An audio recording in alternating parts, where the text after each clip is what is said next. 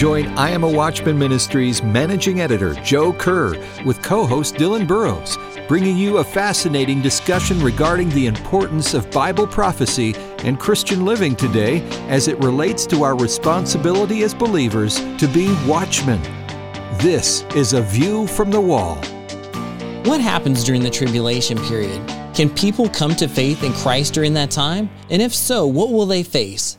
Welcome to A View from the Wall. I'm Dylan Burrows here with Joe Kerr, and joining us today is prophecy expert Bill Salus. Now, if you were with us last time, you were able to listen to Bill Salus as he talked about some of the fascinating aspects of the book of Revelation and of the tribulation period. And if you did miss it, you can check it out online at iamawatchman.com. We want to make sure you get access to that.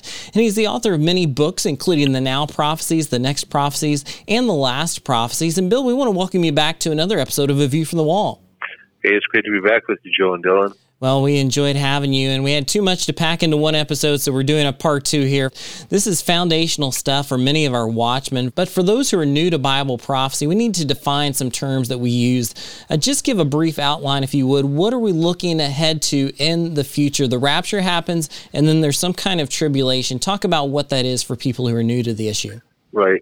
The uh, there's a seven year period that ends up being the expiration seven years, final seven years on this for present Earth's timeline.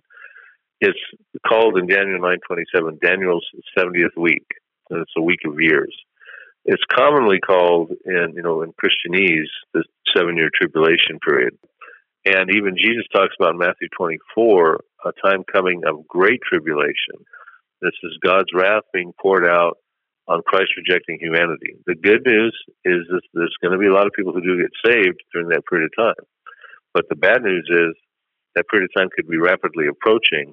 And we, there's a lot of people who we know and love who don't know about that period and have not accepted Jesus Christ at this point. So, as watchmen, which I appreciate on you guys' show, is you're telling people how to be a watchman now and, you know, spread the good news as, as, as comprehensively as you can and redeem the time because the tribulation period is coming like a freight train run right at us, at humanity.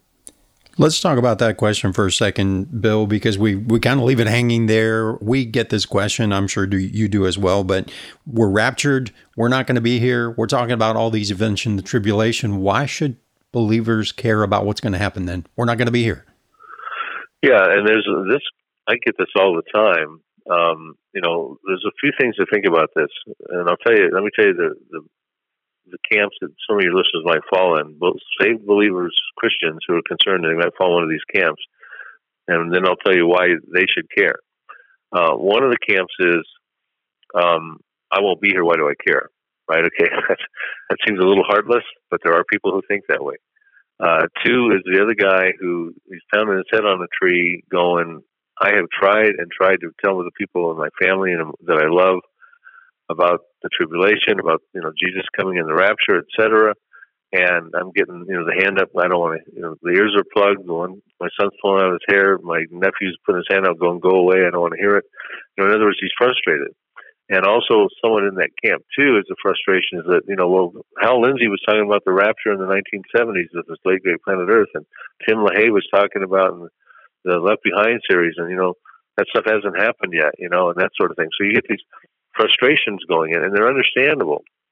But at the same token, the reason you care, and this is what we put out in the last prophecies book, my latest book in this end time series, is because the events are forthcoming that are predicted in the tribulation period that you don't want any of your loved ones to go through. And and you know, and we all have that loved one. That it could be a child, a spouse, a grandchild, uh, some family member, someone in our sphere of influence, our neighbor, uh, someone in a workplace that we really care dearly about that we know if Jesus was to come right now, they would be left behind. And they would be left behind to the perils of what's going to happen. And there'll be an antichrist and judgment and, and a lot of death and destruction, a lot of martyrdom, uh, a lot of supernatural deception. So that's that's why we care because you know we wouldn't want anyone that we love and care about right now to go through that stuff. We, and, and they don't have to.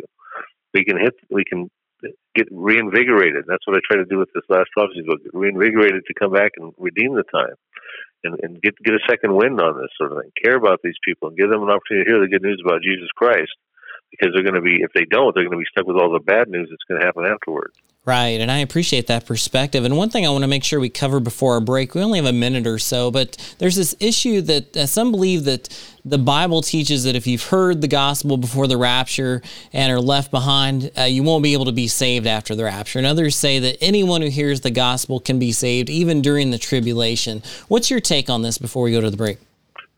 Right, and that's a great question because there are very you know well-known Bible prophecy teachers that, that, teach that. They believe that, and they quote that out of second. They think that that's what's being said in Second Thessalonians chapter two. Yes, I have six different reasons I put out in my Apocalypse Road book, uh, Revelation for the Final Generation, that talks about why that's not the case. First of all, the first one is it's you know it's God's heart that for all, everyone to be saved, He wishes that none would perish. So it would go against the grain of God doing that. Plus, there's multitudes of people who get saved after the rapture. Well, hopefully, we'll talk about that in the second segment. Uh, the worldwide revival in Revelation 7, etc. Uh, also, it only take one exception. Someone who sees his mom get raptured from across the table, who had heard about the rapture and Jesus coming, that person drops to his knees all of a sudden. He just mitigated against that whole theory. Only one person getting saved after the rapture who didn't make the decision beforehand when they heard the gospel takes out that whole equation. Also, the, the text in Second Thessalonians two does not clearly support that no second chance view, and that's the only one these guys really draw from for the most part. It supports a different interpretation more more thoroughly, and then also probably the biggest one is that what happens after the rapture is there's a gap of time between when Satan introduces the strong delusion and the lie, that infamous the lie with the Antichrist and that sort of thing. That sort of happens as a point of no return at the middle of the tribulation, which means there's three and a half years of tribulation prior to that. There's a we, are talking about a gap on your last show, uh, unknown time before that. So in other words, the, there's strong delusion that they would believe the lie and be turned over and not be able to receive Christ for rejecting him when they heard the gospel before the rapture and being undecided there's a point of time that has to last before they even get to that point where they are given over to the lie. So you know, the point of no return has not happened just because the rapture happened. The strong delusion takes a period of time. Yeah, well, thank you. We appreciate that perspective and would agree with you. And we'll be right back with more here on A View from the Wall. Stick with us.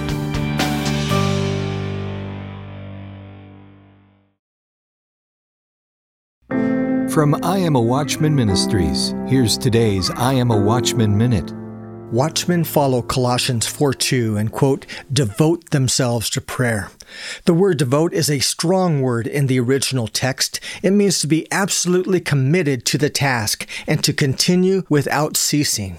Is that how you pray? There's a correlation between how we pray to the Lord and what we accomplish for the Lord. Don't be discouraged when your prayer request is not answered immediately. Devote yourself to prayer. That's the mark of spiritual maturity, and that's the requisite for watchmen. Pray without ceasing. Pray that every believer will have a concern for the lost, will know what prophecy says is coming, and will share the message that the Lord's return is near. Visit imawatchman.com for resources for watchmen. Be bold, be faithful, be a watchman. IamAWatchman.com.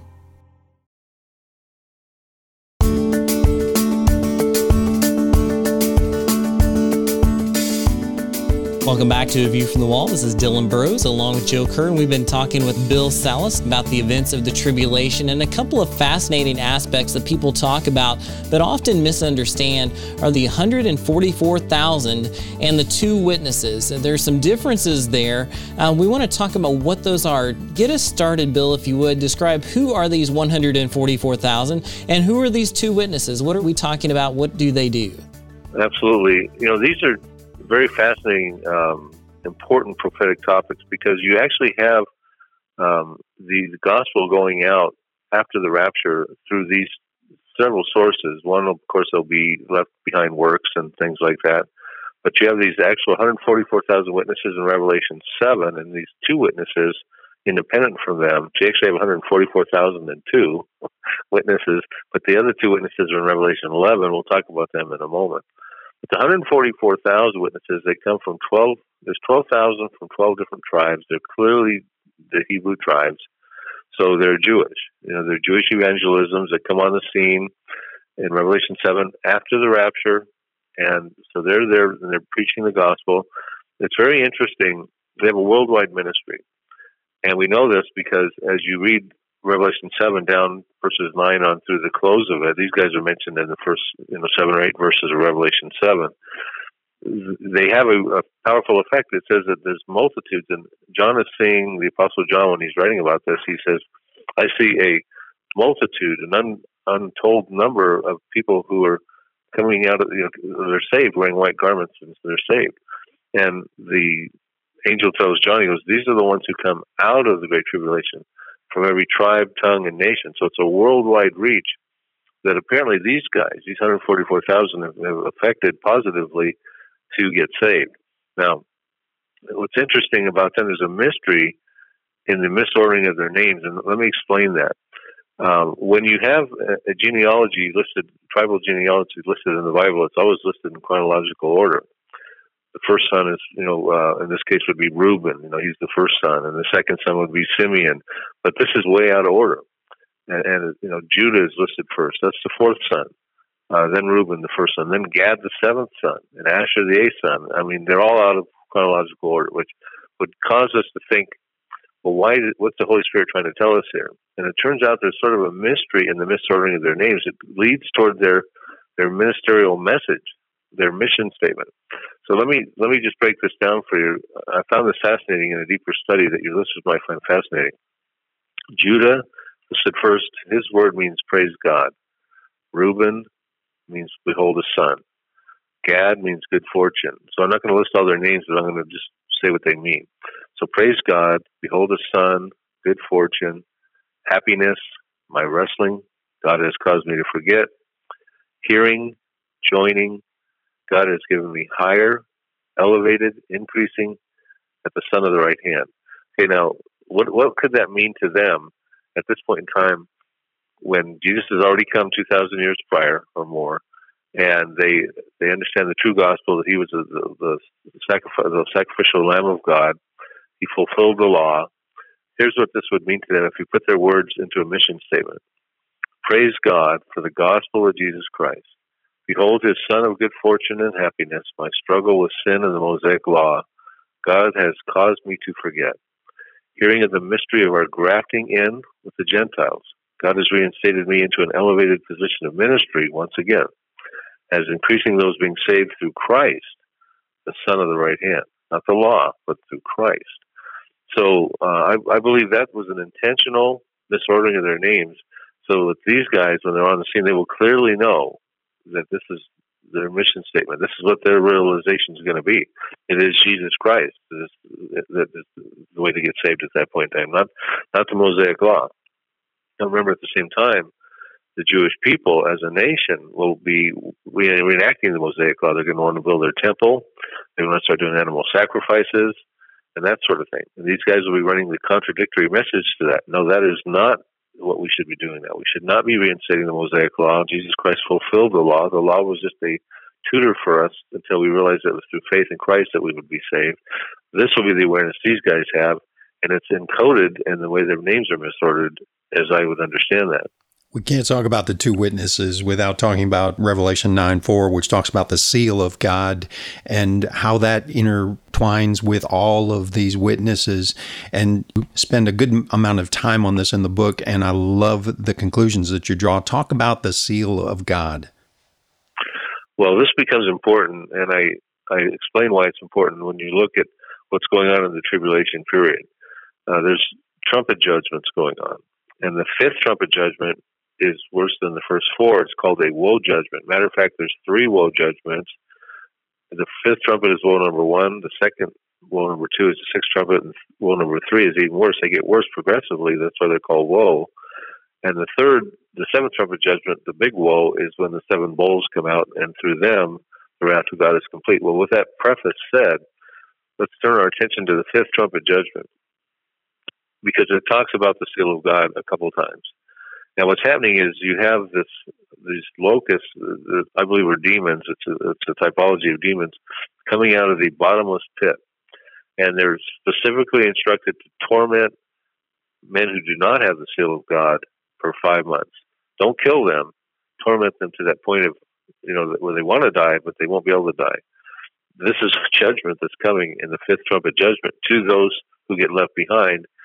And so it says, don't, don't torment them that who have the seal of God on their foreheads. It says, men without the seal of God will desire death, but being able to die. So it's mentioned twice.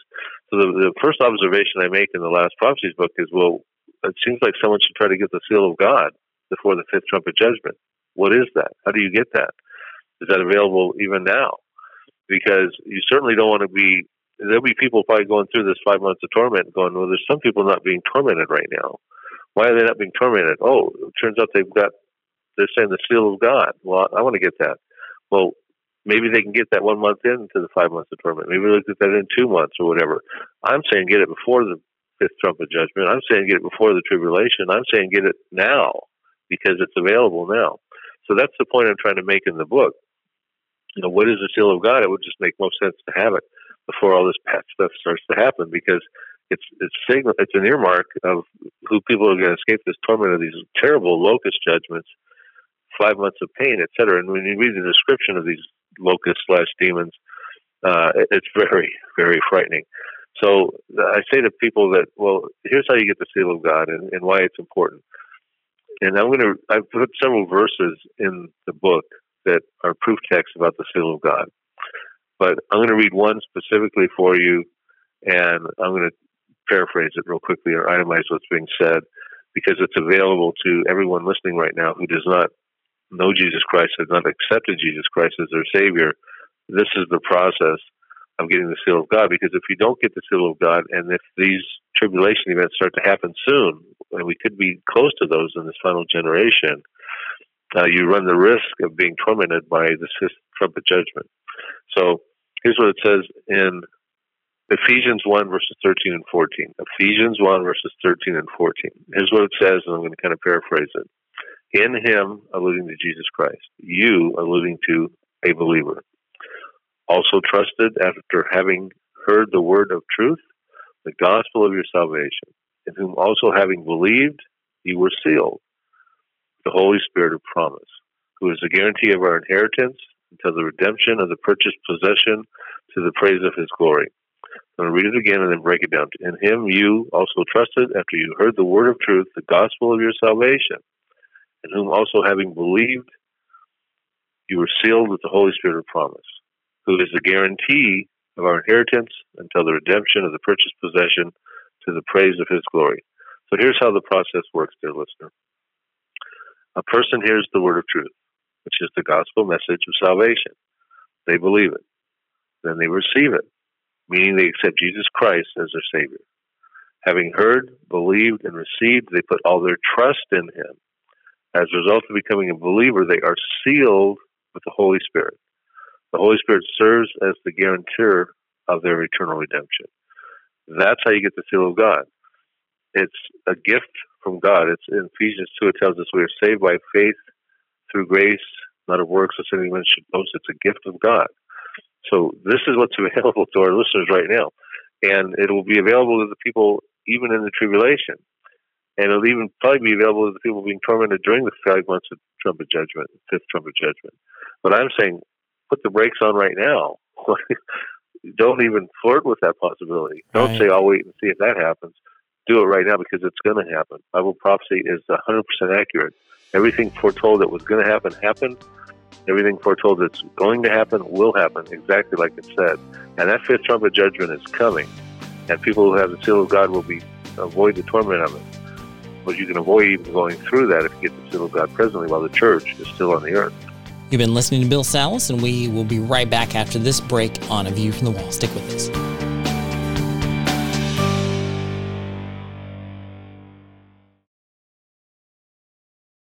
The I Am a Watchman ministry is supported by people just like you so that we can continue in our call to encourage, disciple, educate, and bring people from all tribes and tongues into a right relationship with Jesus. The I Am a Watchman ministry desires to reach the lost, encourage and equip believers, and prepare for the return of the Lord.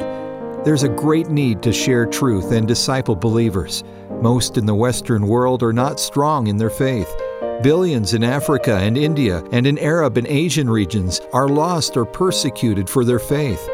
We want to reach them and equip them. Our vision is to facilitate the multiplication of godly leaders, watchmen around the world. Free I Am a Watchman resources have been accessed by individuals in more than 160 countries, but there's so much more to do. Please consider becoming a prayer and financial partner in this good work. Visit IamAWatchman.com to find out how. Welcome back to A View from the Wall, and we're here with Bill Salus talking about the last prophecies and the events of the tribulation. And one of the encouraging things to me is that even during the tribulation, God is still at work. We have 144,000 Jewish evangelists who are out bringing the gospel to people for the first time. We have two witnesses who are sharing the gospel and bringing people to faith. So even during this tragic time where many judgments are taking place, a lot of good things are happening. And we want to talk a little bit about the importance of sharing the gospel now. I think if you've been listening to this program and part one with Bill Salus, you will have this new sense of urgency that we need to be talking to people about Jesus now. So, uh, talk a little bit about applications from what we've been sharing here today, Bill. What are some takeaways that we can have right now as we look at what the tribulation tells us are coming in the days ahead? Well, you know, I think right now is a very critical time where you have the assistance in the world around you predicted events or stage setting Bible prophecies that you actually can use eschatology, which is a study of the end times Bible prophecies, as a witnessing tool. It's a form of evangelism. You know, you see things going on in the world right now, things going on in the Middle East with Syria and Iran and Russia. These are countries that are predicted to have end times prophecies uh, spoken about them in the Bible. And, and the world is watching these things with concern. And they all they're getting is a secular worldview on the mainstream media. But we've got the biblical narrative and the prophetic perspective to be talking about what's going on. Oh, you see what's going on in Syria. Well, did you know in Isaiah 17.1 it talks about the destruction of Damascus? Did you know that Iran is working on a nuclear weapon and they could shut down the Strait of Hormuz? Well, you know, they're in Jeremiah chapter 49 dealing with Elam. Uh, and also in Ezekiel 38, they've got double trouble in the end times. All of a sudden, you can start catching attention of people into giving them the good news about Jesus Christ. You use evangelism and eschatology at the same time with a skillful awareness of understanding these Bible prophecies. Um, obviously, just talking about the gospel itself is the power of salvation. It's always been important to do that since Jesus paid for his, uh, our redemption on the cross 2,000 years ago. But right now, you have this extra added uh, emphasis that you can put in the events going on in the world that people that are starting to trouble people. And these events ultimately will lead to the tribulation period where there are even worse events. So you, can catch people's attention by saying, Did you understand that the Bible has a narrative on what's going on? You don't just have to rely on the, the secular worldview. Uh, the, here's what the Bible says about this and about that. So we encourage the watchmen out there to know the Bible prophecies. You know, sink their teeth into these things, pick up the commentaries, listen to your show. Of course, you got all these Bible prophecy experts on, and then say, okay, now I can go out there and go to the people I love and know, and whoever the Lord puts in front of me, and say, look, I want to tell you that there's the whole thing we can talk about here, what's going on in the world, because those topics are coming up over the table. people are very concerned about what's going on. So the the power of the gospel is enhanced right now because of what's going on in the world. So you, you combine the two, evangelism and eschatology is my advice to people in these times. Bill, that's so good. Thank you for addressing the watchman directly, which we always try to do. But I'm I'm thinking right now there are people who've heard both of these broadcasts and heard about the Antichrist and the witnesses and all of these judgments, and and they're just plain scared. Bill, what do they do? Well, here's the promise to believers right now before Jesus comes to get his bride in the rapture. He's told that we will be saved from the wrath that's going to come through him, and that's in Romans 5, verses 8 and 9. We're told that we were not appointed to this wrath that's going to come in the tribulation in 1 Thessalonians 5, verses 7 through 10. We're told that Jesus is the one who delivers us from this wrath to come. Now, these very specific promises to people who accept Jesus Christ presently. Um, 1 Thessalonians 1, verse 10. We're told we will be kept from the hour of trial that comes to test the whole earth, referring to that tribulation period with the wrath and everything. Revelation chapter 3, verses 10 and 11. And that we are to, therefore, comfort one another with these words. So Jesus Christ is going to come and take us away from the wrath that's going to come. So, and I would just say one last thing I always like to read on this in John chapter 14. I'm going to read a few verses here. I'm going to emphasize the pronouns of you and your. So Jesus promised in John 14 a great promise to believers. He said he was going to depart and go to heaven and build them mansions and, and prepare a place for them. And here's what he said Let not your heart be troubled. You believe in God, believe also in me. In my Father's house are many mansions. If it were not so, I would have told you. I go to prepare a place for you. And if I go and prepare a place for you, I will come again and receive you to myself. That where I am, there you may be also. And where I go, you know, and the way you know. He mentions you and your nine different times in those four verses. That is a personal promise to everyone who believes in Jesus Christ. He's preparing a place for them that we would be together with Him, we'd be received by Him, and He doesn't want our heart to be troubled. Let your heart not be troubled. He's talking to you who wants to accept Jesus Christ, or you who already have accepted Jesus Christ. He's giving you a personal, most heartfelt message He can in John 14 verses 1 through 4. And he goes on to say in verse 6 Jesus said to him, to Thomas, I am the way, the truth, and the life. No one comes to the Father except through me. That's it, folks. That's the real deal. In that one verse, Jesus summed up all the false religions. He said, I am the way, the truth, and the life. No one comes to the Father except through me. Not through Buddha, not through Allah, not through Confucius, the Hindu gurus, or that sort of thing. He made that statement, and you know what? When he resurrected from the dead, he authenticated that claim. None of the other guys have resurrected from the dead to authenticate what they taught on the other side of the door of life. Jesus Christ knows eternal life. He resurrected, He ascended, and He's going to come back and get us who believe in Him. And He's going to take the same pathway upward that He took because He knows how to get there through him, he is the way, the truth, and the life. And no one's going to get to the Father except through Jesus Christ. These are such powerful words, and we thank you, Bill, for sharing those with us. There's so much more in this book, and we want to encourage you to pick up a copy of The Last Prophecies. You can pick this up through iamawatchman.com, or you can go to prophecydepotministries.net. Again, prophecydepot, D-E-P-O-T, ministries.net, where you can find out more about Bill Salus, his testimony and resources. Bill, thank you for being with us here today on A View from the Wall. Thank you, too. It's always a treat to be on your program. To all of our watchmen, we look forward to being with you next time here on A View from the Wall.